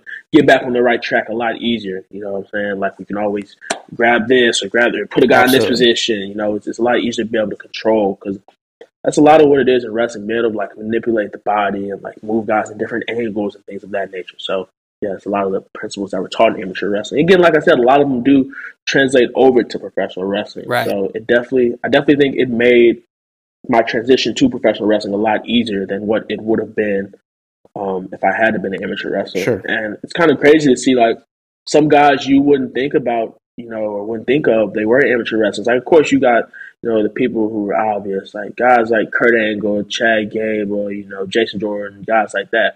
There's a lot of like secret guys, like Dolph Ziggler. For a long time, I didn't know he was Sure. an amateur wrestler, um, and a good one too. You know, Yes. amateur wrestler. Uh, another one, Cody Rhodes. He was a two-time state champion. Yep. Yes, he was. Uh, you know, which is insane because if you look at Cody Rhodes, you wouldn't think like, oh, you know, that guy's an amateur wrestler, but he was. So Right. you know, there's a lot of a lot of professional wrestlers now that were amateur wrestlers, and um, for most of the ones I've personally talked to, they all said the same thing. You know, it, it definitely makes that transition a lot easier. Otis was an amateur wrestler too, believe it or not. He was, he was, he was another. So you yeah. look at him, you wouldn't think that was the case, but and all those all those guys are far far better than when I was an amateur wrestler. I was uh I was decent at it, but a lot of those guys were like Olympians and you know went on to do it in college and everything, and like this you know just super super talented guys. Yeah. Even now, you got a lot of people in the PC, you know, who are amateur Yes. wrestlers. Like you guys got like uh Diamond Mine, um, and you got Bron Breakker. Gable Stevenson, yeah, Brian Breaker, his brother, you know, Yeah. and then you know a bunch of guys down there. So it's, it's definitely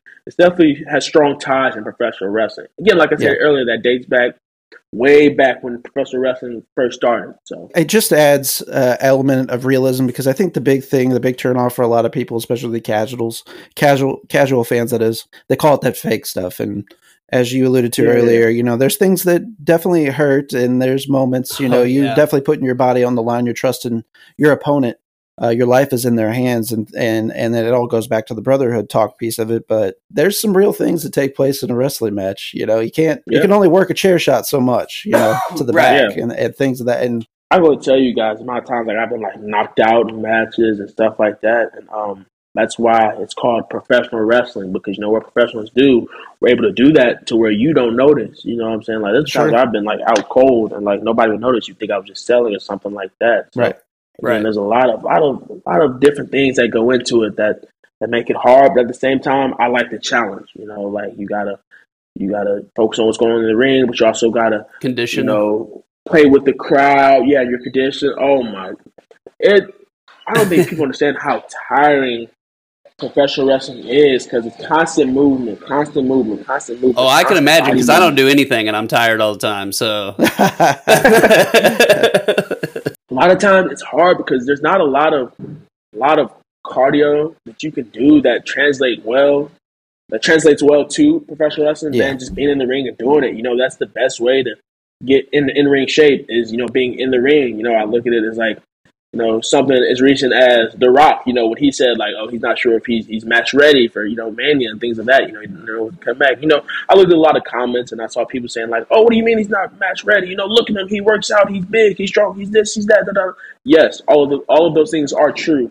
But again, like I said, um, being in, in match shape, it's something totally different. Absolutely. You can run on the treadmill for as long as you want. Exactly right. But again, being, being in match shape, it's just, it's just different. And I've seen kind of like different wrestlers over the years kind of try and make comparisons to things that you could do cardio wise, but nothing's like they Mhm. always say being in the ring, being in ring shape. It's just an entirely different Yeah. thing. You can try and do all the cardio that you want, the stairmasters, the burpees, so on and so forth. Like nothing is like locking up in a ring. At the end of the day, you know, you got to get in there and you got to pick up a guy who, you know, maybe 200 pounds plus, you know, and For you got to sure. do that while you're tired and you got to do it in a safe way so that you don't literally, you know, possibly hurt the person, paralyze them, kill them, anything. Right. anything. Absolutely. So, Team Ambition is a collective of folks. I know now you all do training for women's wrestlers as well, too, right? We do. Yeah. We do. awesome. So tell me what it looks like when somebody shows up for a tryout for you guys, just out of curiosity. If anybody might be listening here today that might be interested in Yeah, yeah, yeah. pursuing. So when you know, again, when you guys show up for those tryout camps, um, we normally put them through a workout. Um, and I'm not going to sit here and lie and say, you know, it, it's it, it's hard. The workout, I'm not gonna sit here and like try to sugarcoat it and make them like, oh, you know, Yeah. okay, I could be, able, you know. And of course, anybody can go in there and try it, but the workout we do put you guys through, it is hard, you know, because we want to test, test, you know, the, each individual and see, you know, what they're made of, see if they can be able to fight through adversity, you know, That's right. Again, that's another thing in professional wrestling. It's not always going to be easy. You know, there's going to be parts that are hard. Um, just like here in a second, one of the things that we do here is um, we have at every tryout camp, we have the students run the steps. We have a flight of steps all the way to the top, the very top of the building. You know where the part of our uh, training school is. You know, like I said, I'm at the bottom right now. So uh, actually, pretty soon here we might be hearing some some ramblings over here. A bunch of steps. That's what that is. But um, again, we have them run up all the flights of steps and back down. You know, they do that 20 times. Yeah, you know, that's one of the things. That's even when I did it. You know, it was something that was extremely hard. Like Yeah. me, you know, for other guys, it's not easy. You know, Sure. like, I'm sure you guys have done where you you know walk up the steps in your house. Oh, yeah. Oh, yeah. You're like tired, so you know, you know, you know, being able to have you know run up and down the step 20 times. You know, it's it's something that's pretty grueling. But again, we know we try to challenge them to see, you know, if you know if they'll make you know make it or if they'll break. you know. Right. And um, the last few camps, again, it's been hard. We've seen people like throw up, you know, be tired, you know, things like that.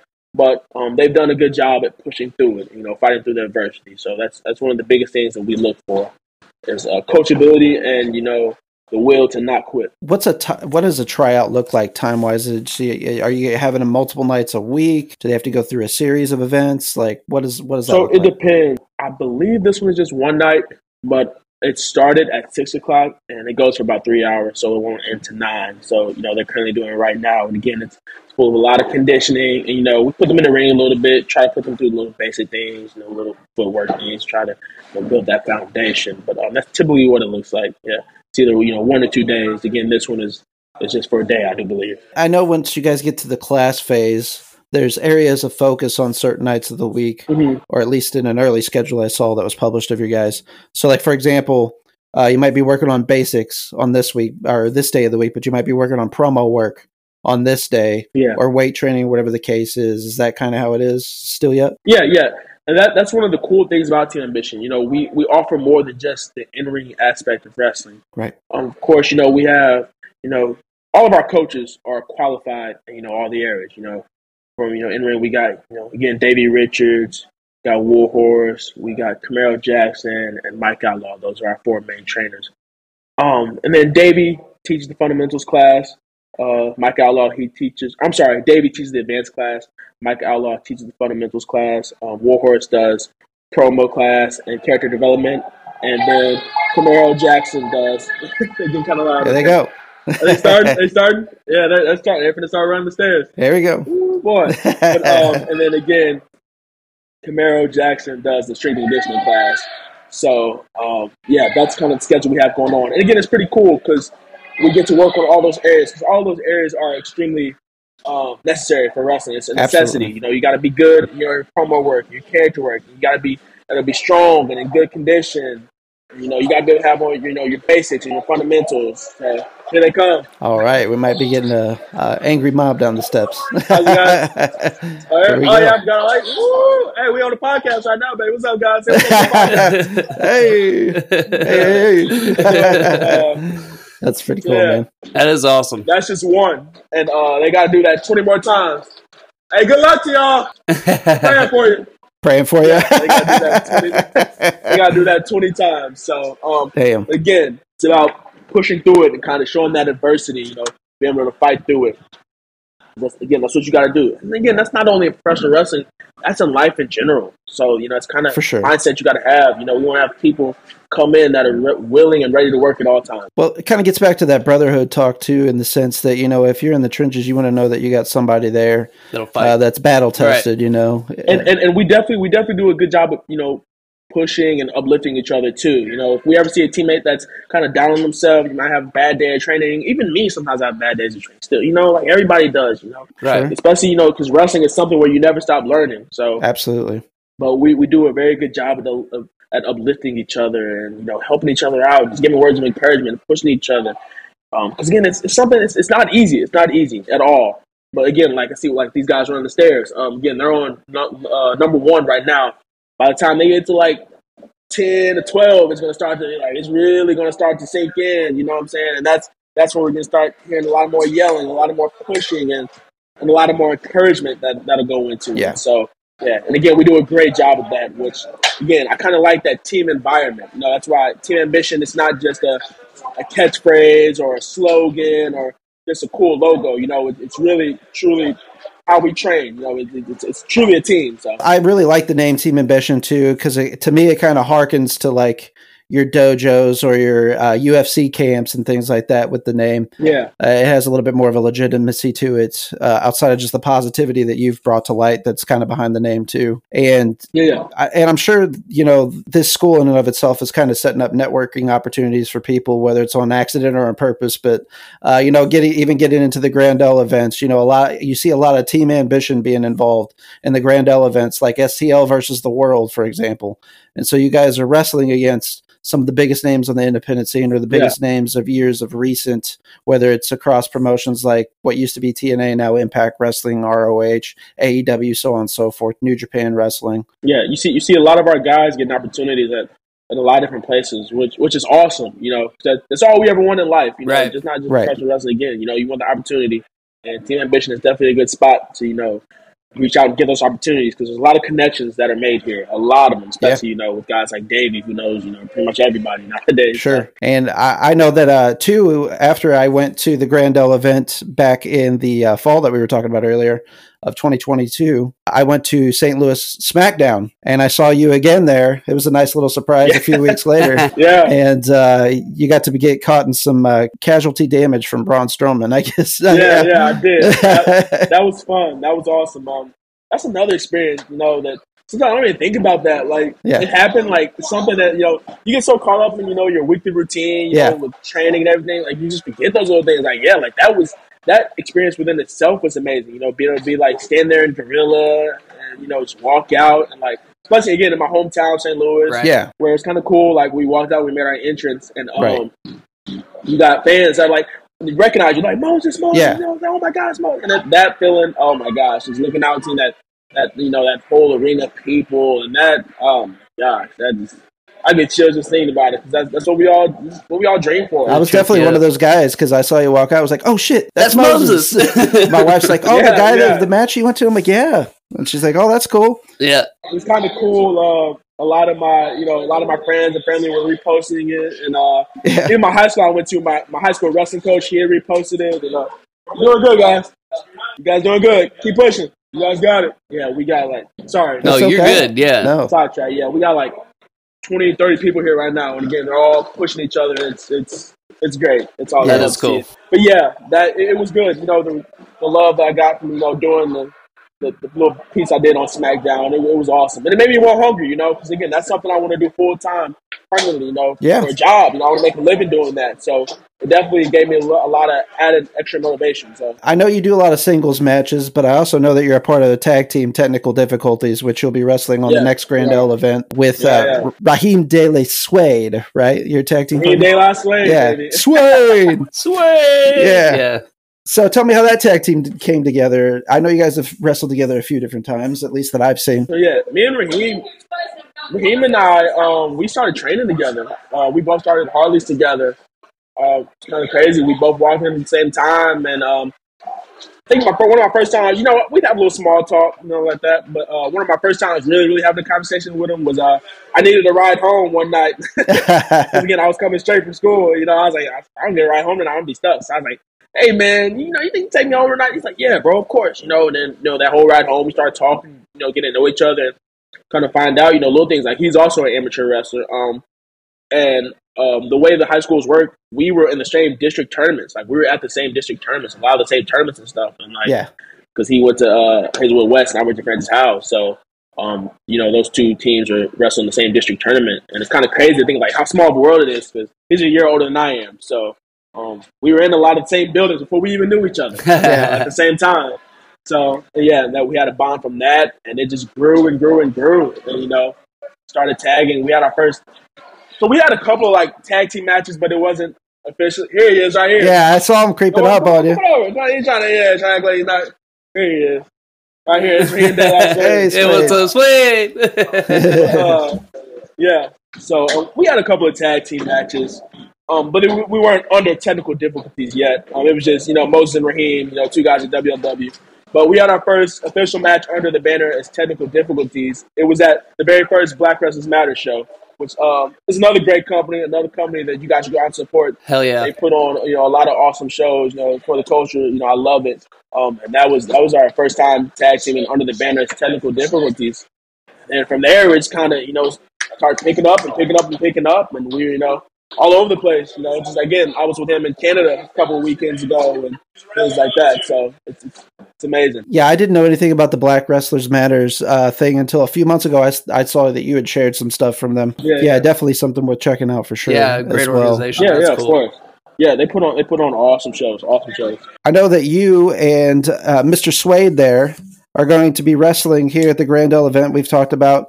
Uh, that's STL versus the World 2 Motor City Machine Guns, baby. against the Motor City Machine Guns. Man, are, are you guys excited to lock it up with them? We are. We are very excited for that one. But you know, we're really focused too. Uh, Sure. This is a big opportunity, Right. big match, probably the biggest tag match we've ever had. So really locked in. We're working hard. We're training hard. You know, trying new things. I'm excited to It's- see it. It's a big time to shine. You know, Yeah. you know Motor City Machine Guns like. The name speaks for itself. I don't gotta, you know, run down the list of everything they did, all the tag teams they faced. We all know that. Right. So it's it's a huge opportunity, one of the biggest opportunities that you know we've ever had. It's, again, I want to thank Joey for you know giving us that opportunity. Sure. Hell yeah. Yeah, Yeah. you know, he trusted us. You know, he gave us an opportunity to go out and show you know what we can do on a big stage, and I'm looking forward to it. I'm ready for it. Yeah, and it's in the event that you don't know who the Motor City Machine Guns are, again, go to YouTube. Uh, you're doing yourself a favor by checking these guys out. Alex Shelley, Chris Sabin, probably, if not top five, top three best tag teams last 20 years, arguably, easily. Yeah, for sure. Yeah, For they're sure. just great technical wiz- wizards, and uh, again, they have a lot of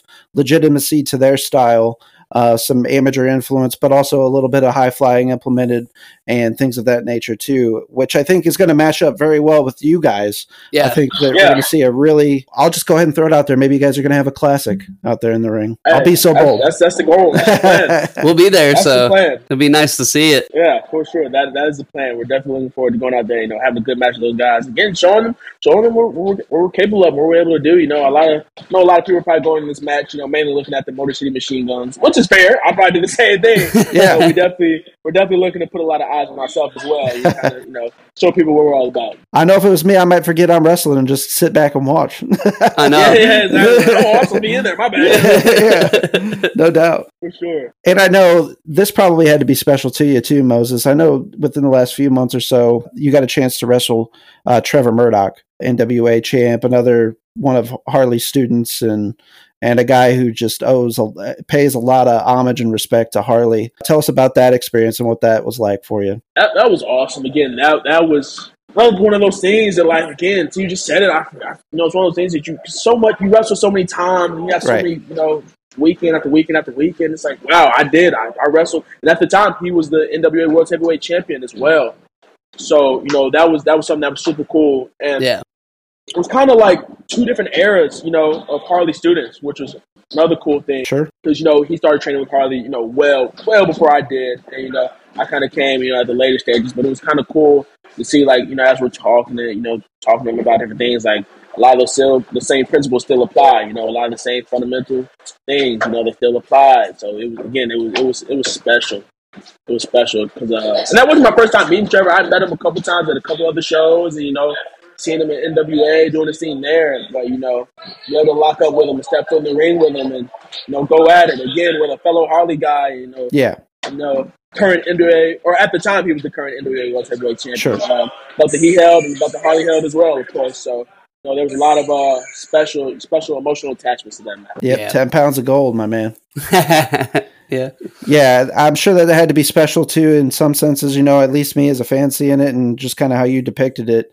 It's kind of the beginning of Harley's, you know, training uh, more formally and then toward the end of his time with us too. So it was almost like you guys kind of bookend Yeah. that story for him as well. So that's it's got a very very sweet moment for sure.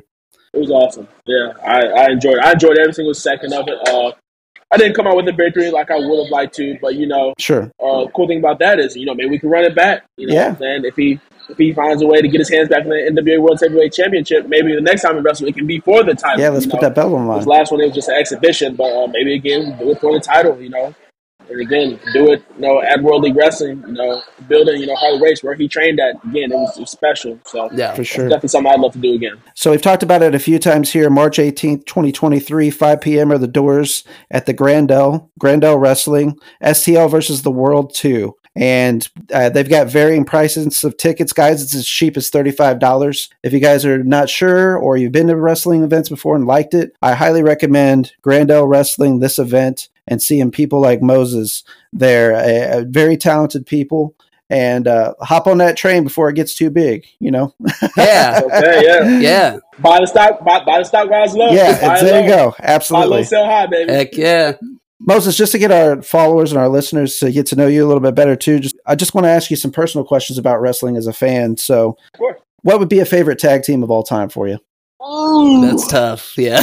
And even if you even if even if you can't narrow it down to one, just people that are in the conversation at least. These questions are hard. I know. because you have your tag teams that you liked as a kid, right? right. I know. That's like the Hardy Boys, you know, Edge and Christian, the Dudleys, Yep. you know, you have those type of tag teams. And then you have tag teams that you've grown to respect out of, you know, the the working aspect of things. You know what I'm Right. saying? Guys like the Motor City Machine Guns, uh, the American Wolves, you know, that's Yes. of course with you know, Davey being one of my trainers, you know, somebody who I had to study a lot of. So um, yeah, those are definitely a few of the ones that I enjoy. Uh, American Alpha, I really like their thing when they were doing, even going at it. You know, Chad Gable, Jason Jordan. Absolutely. Um, the revival, the revival, you know, great tag team. Um, there's tag teams out there now that you know I really enjoy. Brothers of Destruction. like top- somebody said on the comments on Twitch. yeah. So many. Brother, there's there's too many. You know, you can go on and on and on, and you even got you know people like the Rock and Sock Connection. Like this, there's so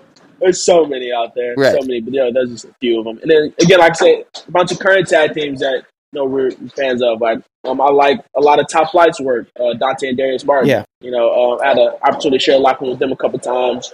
And a few other tag teams that we got the chance to go against, like uh, Fly Death. They're a tag team out of Texas. Uh, you know, there's, there's, a, there's a bunch of them out there. So tag team wrestling is really it's really cool, and uh, it's really starting to pick up again. Too, Yes. you know, and it's, it's it's very you know singles wrestling is great, but there's there's a, another level of art to tag team wrestling. I agree 100%. And I'm glad to see it starting to make a comeback as well. Yeah, yeah, I love it. What about a single star for you? Who who would you put in that Mount Rushmore conversation?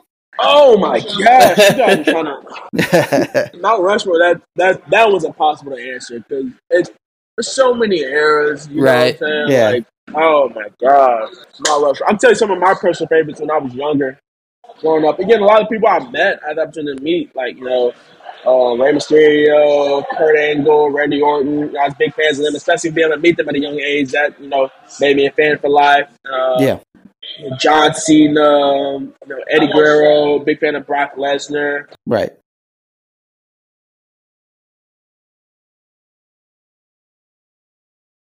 How about manager of all time? Do you have an appreciation for managers? And if so, who'd you say is the best manager of all time? I gotta say Paul Heyman was on my Paul Heyman. I love I love I. Paul's work. Um, and there are a bunch of again there are a bunch of great managers out there. Um, another one, a sleeper, Zeb Colter. I like what Zeb Colter was doing with him and with Jack Swagger. I like how they did that thing. Um, of course, I'd have to mention Harley Race. You know, all the guys he managed. Um, so many, so many, so many. Teddy Long was a great manager uh, before he became the GM. Paul He Bear. great manager. well, yeah, Uh, for sure. Paul Bear. Percy Pringle. gotta, gotta mention him. I like what MVP. yeah, Percy. I like MVP. I like what he's doing right now. Um, Yes. Stuff he's doing with Hurt Business, Yes. and then with Bobby Lashley, and, and now with Omos. Uh, yeah, there's so many. You know, it's, it's crazy when you look back at Digger Wrestling. Like that's why it's always hard to answer those questions. I feel like, I feel like it's almost easier to answer that question when you know you look at sports like like basketball. Like you know, okay, the combo is is LeBron Right, right. or MJ.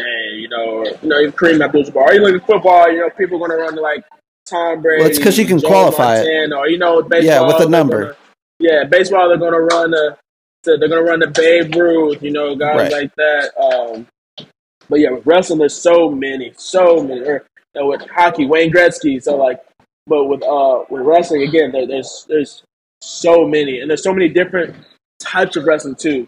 Is which that, that's what kind of makes that a hard question. Well, yeah, I mean, there's there's all kinds of wrestling that people probably in large haven't even tapped into. You know, there's a lot of old Even Japan myself, wrestling, I European wrestling that goes so on. much that you I know. haven't. Yeah, looked into. exactly. Uh, there's a there was quite a movement, you know, like Same for me. this so. whole culture of wrestling tents that they do in the UK, where it's like a traveling circus type act, like really back to the carny roots, if you Yeah, will. yeah, of it, You know, so It's and awesome. there's just so much wrestling out there. You know, luchadors. You know, that's an entirely different thing too, different working style. You know, there's if if you see wrestling, professional wrestling, and you Part think, language. oh, it's all good, Oh, you good? we're good. Yeah. Uh, if you see if you if you see wrestling, you think, oh, that's not for me. I guarantee you, Guys, keep it PG, please. Keep it PG. Keep it PG. hey, w- w- it's fine here, man. We're we're an explicit podcast. We we let things fly sometimes. Okay, so cool. everything's good. cool, cool. But yeah, there's there's I guarantee you there's a type of wrestling out there for everybody. yeah, absolutely. Um, you know, you just have to kind of find what that is. Here's another tough one for you, Moses. Favorite match of all time. What's in that conversation for you? this, this be the last Now? tough one. Oh, I wouldn't even know where to begin that Oh. thought. you have one? oh yeah, yeah, I definitely do. oh my gosh! Favorite match of all time. Hmm. Um, I have one right off the top of my head that I really enjoyed. I really enjoyed the build to it. I don't know if I want. I don't know if I want to say it without. I really enjoyed the Rock and Johnson Okay. WrestleMania 28. That was one of my favorite uh, favorite builds of all time. Sure. And again, it's just subjective because when you look at matches, like it's like, what are you looking for? Again, that was that was Yeah, before I started wrestling. You know, that's where It's more before I fandom. started. You know, Right, actually being a professional wrestler. But then you look at like as as as actually being a professional wrestler, even as a fan too. You look at matches like uh triple threat between Samoa Joe, AJ Styles, and Christopher Daniels. and Like that was you know one of the best triple threats I've ever seen in my life. Um, so many. Uh, it's one of those ones. There's just too many. Too many to pick. Right, Yeah, I understand. I I always kind of go back to that moment. You and you mentioned this earlier. You know, kind of the more the sentimental wrestling moments. Yeah, yeah. And I just remember what kind of just expanded my world wrestling view. That is, and uh, I remember the first match that I saw from start to finish, and re- remembered what it was. I'm sure I'd seen other ones that just didn't stick with me. Was the Shawn Michaels Razor Ramon ladder match from WrestleMania 10? That is an all-time great. Ah, it's okay. like the first ladder match. yeah, yeah. Razor Um, Ramon. Yeah, Razor Ramon Scott Hall. See, now you just it, with, when, when I get asked those questions, my brain my brain goes Sure. in so many different directions that it's hard for me to even think. Like, like when you just mentioned Shawn Michaels, Shawn Michaels versus Undertaker, at, uh, WrestleMania 25, and they did it again at WrestleMania 26, and then you had uh, Triple H and Undertaker at uh, That's right. WrestleMania 28. That was another great one. That when, when that, that I was actually saw a video the other day where Shawn Michaels gave Undertaker that super kick. Triple H covered for the pin, one, two, and he kicked out, and like the emotion on Shawn Michaels' face, like, oh my gosh, can't believe he kicked out. Yeah. Oh, there's so many. So many. I, I always lean on that match or WrestleMania 13, Bret Hart against Stone Cold Steve Austin, double turn. I Mm. you never see a good Mm, double yeah, turn yeah, if it's done well. It's one of the best things. I argue it is perhaps the best television there is to see, regardless of live sports, dramas, uh, fantasy Yeah. series. To see a good pro wrestling angle executed on TV and, and it be a double turn is a work of art. It is the Mona Yeah. Lisa of professional wrestling. Again, that, yeah, that goes into it, like how, you know how hard it is to you know, Absolutely. to do that stuff. You're gonna capture the emotion of the fans and have you know it's again that just goes to speak of the you know the different aspects and different elements that go into professional wrestling. It's iconic that match in particular. St- Stone Cold passes out in his pool of blood while he's in the sharpshooter. And, right. uh, it's just incredible. Like I That, that that's a visual. Like I feel like some people people that may not even seen that. yes, match, you know, they've yes. definitely seen that visual of you know Stone Cold being in that sharpshooter, Yes. know, face covered in blood. And the uh, the uh, don't yeah. try this at home reel that they used to show always had that shot in it back in the day for WWE. But that whenever they play that, It's iconic. Well, Moses, let's talk about other things that you got going on in the future. Uh, do you have any other events coming up where people can catch you out outside of the Grandel event that we talked about earlier on March 18th? So, so th- yeah, this weekend, uh, a pretty stacked weekend. Tomorrow, I'll be at Iron Spirit Pro in a tag team match. Uh, my partner Raheem. I'll be in a tag team championship match. Uh, then Saturday, I'll be at WLW. We have a show in Fort Leonard Wood, Missouri. At the That's Army cool, base, yeah. so that'll be pretty cool. And then Sunday, yeah, Sunday got Glory Pro. Uh, I'm going one on one with Mike Outlaw. Somebody I've had a little bit Yeah. of beef with back and forth. So you know that's, that's and that's what I got this weekend. And again, you know, got a bunch of other stuff in the works, and I'll be going back to Canada uh, next couple of months Awesome. or so, which should be really cool. And just you know, yeah, uh, definitely definitely watch out for my socials. Uh, I have a you know, I always post all of my bookings and you know all of my, all the shows and everything. You know, definitely put it on there. So you're pretty much everywhere on social media: TikTok, Twitter, Facebook, Instagram, right? Yeah, at Twitter it's at the underscore underscore deliverer. Um, Instagram it's the deliverer or it's the underscore deliverer underscore Moses, and then on Facebook it's Moses the deliverer, and then yeah on TikTok same thing. So yeah, it's as long as you type in a combination of those three, I'm sure my face will pop up. And I do want to commend Moses. He's very good about sharing his stuff and his events that he has coming up. Uh, you can catch him. I, I know a lot of people that listen to us listen to us in and around the St. Louis area. If you guys are looking for something to do, give pro wrestling a chance. Give Moses a chance. He's Yeah, very man. talented. Support And- your local community. Get out. Yeah. Absolutely. You won't regret we really appreciate you taking the time to come on the show today. Yeah. Thank Moses you, man. as well. Appreciate we were it. happy to hear a little bit about Team Ambition and, Yeah, and great- everything that great you have going on too. Yeah. Oh, thank you guys. This was fun. Yeah, yeah. They're still, they're still going at it right now. You doing good, Kev? What number you on? Oh, you almost say Yeah, that guy's Hey, leading the pack. what's up. Yeah, he's so, he must be a long distance Atta runner. I can spot him from a mile away. That's what I used to do. Yeah, oh my gosh, Kevin can run. Kevin can run for days. You know, when I do in ring drills with him, sometimes I don't know. You guys don't Yeah. that running aspect, yeah. This is Barrett from the ATI Podcast. Each week, Josh and I discuss current events, pop culture, music, TV, movies, politics, sports. Nothing is out of bounds. You can also tune in to learn about rising artists, small businesses. Whether it's music, graphic design, filmmaking, or even a brick and mortar mom and pop shop, we will be spotlighting folks and their endeavors. Listen to us on Spotify, Apple Podcasts, Google Podcasts, Amazon Music, Anchor, or anywhere you enjoy your podcasts. Just search ATI Podcast. We would like to thank you for your continued support, and as always, please stay safe out there. Welcome back after the break. Thanks for sticking around. Thank you to Moses for your appearance this week on the ATI podcast. What an awesome guy.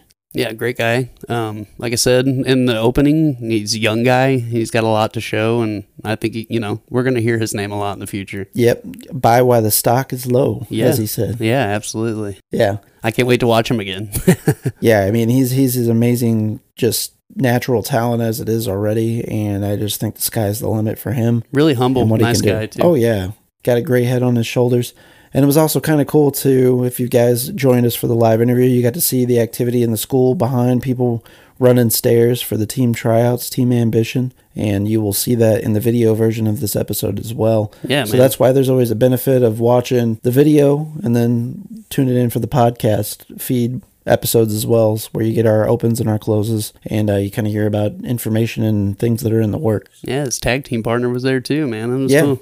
Yeah, That was and- really cool of all them. To, Sweet. yeah, sweet. we got to see a little Suede on camera and a lot of run-ins, and so that was that was pretty cool too. So let's talk about what we got going on for the next episode. So that's going to be season two, episode three. We have Mando Franco coming on, director of Bad Panda Studios.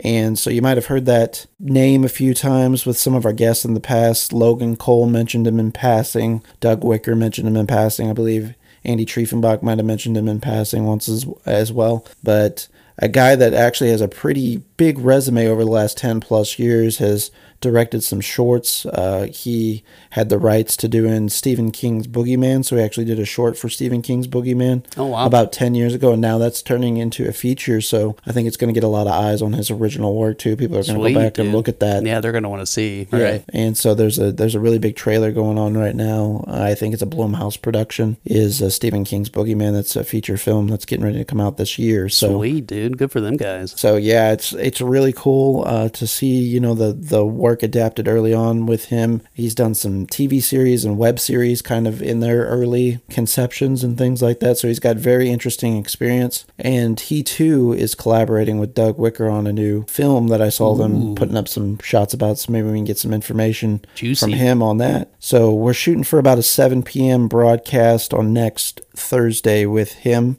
So tune in to social media and all that stuff. We'll keep you guys abreast of the situation and the start times and all that fun stuff. We'll also be putting out some URLs with his credentials. He's got a website you can kind of look at samples of his work and go to his IMDb page, IMDb page specifically, so you can actually see his storied work over time. So, guy's got a lot of experience, and I'm looking forward to picking his brain, talking movies, and uh, whatever else you know that naturally works its way into the conversation as it does with us. So we have a lot of season two programming and things going on.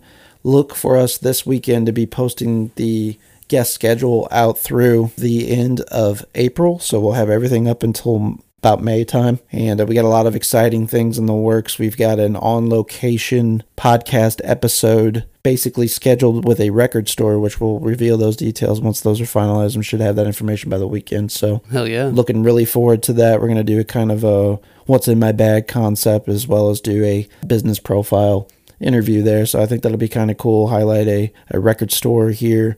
Uh, not too far from us and a relatively new business so hopefully bring bring them some new eyes and faces Yeah. into their business. For sure. Yeah, that'll be cool. It's a cool opportunity to mingle with new businesses. Absolutely.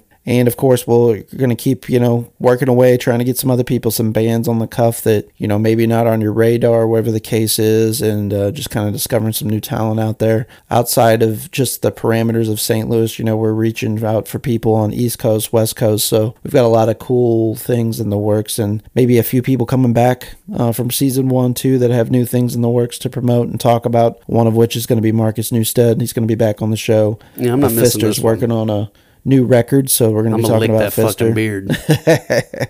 and then Marcus has joined up with many other cool musical projects, and he's got a new musical project in the works that I'm hoping to pick his brain about. That I'm very excited about. Some botch vibes, I believe. Ooh. So I'm really looking forward to that, and uh, with him also back on bass, which I think and know that he's a tremendous bass player, and I just love his bass playing. So Um, looking forward to that. I know this isn't in our uh, repertoire of things to talk about, but um, botch the botch tour, Oh yeah, dude. I've been seeing footage. It's insane. well they played a reunion show in Washington. and It was only so, so many days. Yeah, It was like a broken out over a weekend. That was like the first time that they played together in 20 years, that's like insane, dude. And then It was so good.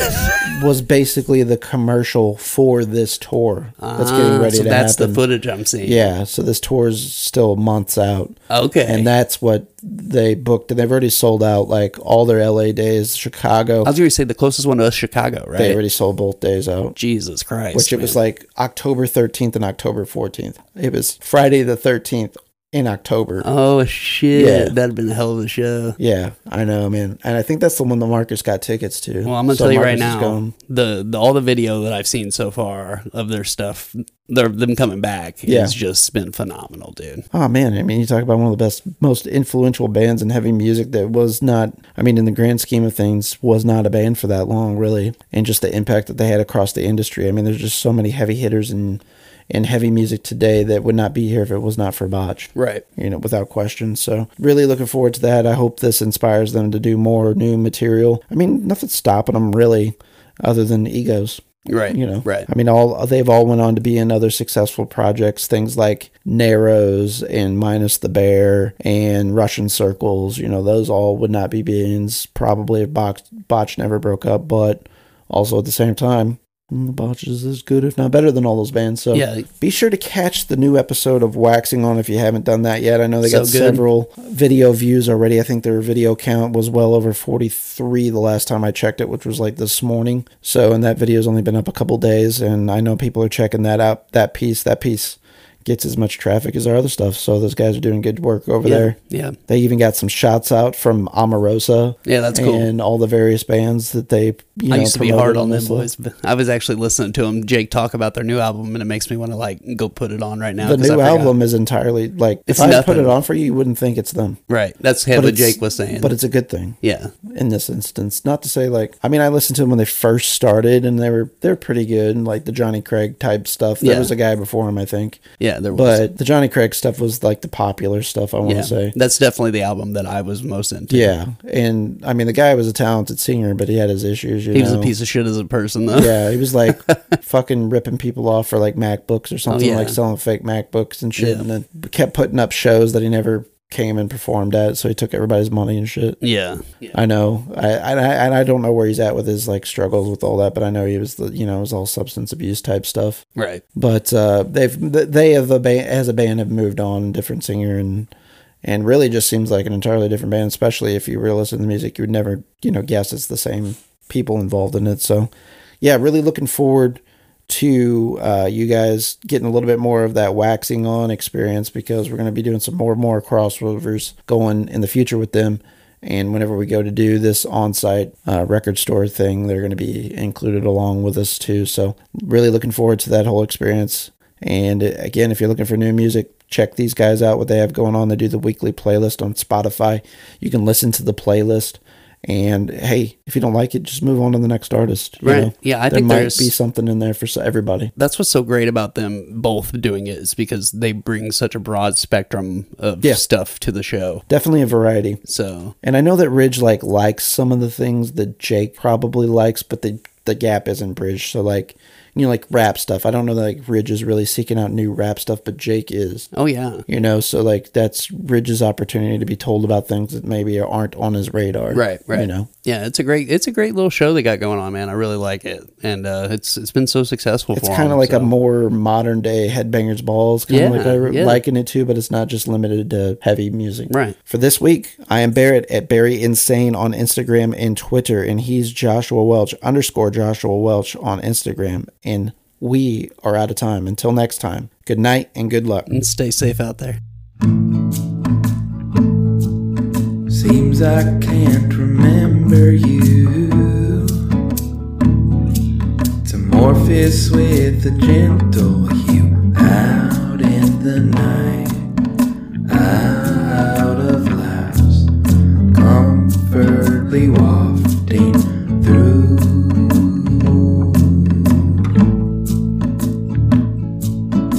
edge of what I feel I can take. Something stupid, something fake out of my hands. Remembered glance glowing upon my cheek. The ground is still, and we're worthless now.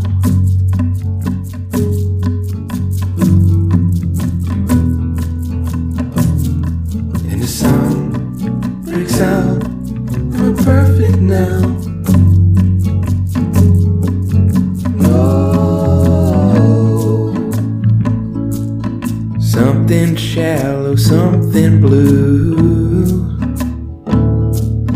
something else forgotten, and gnashing my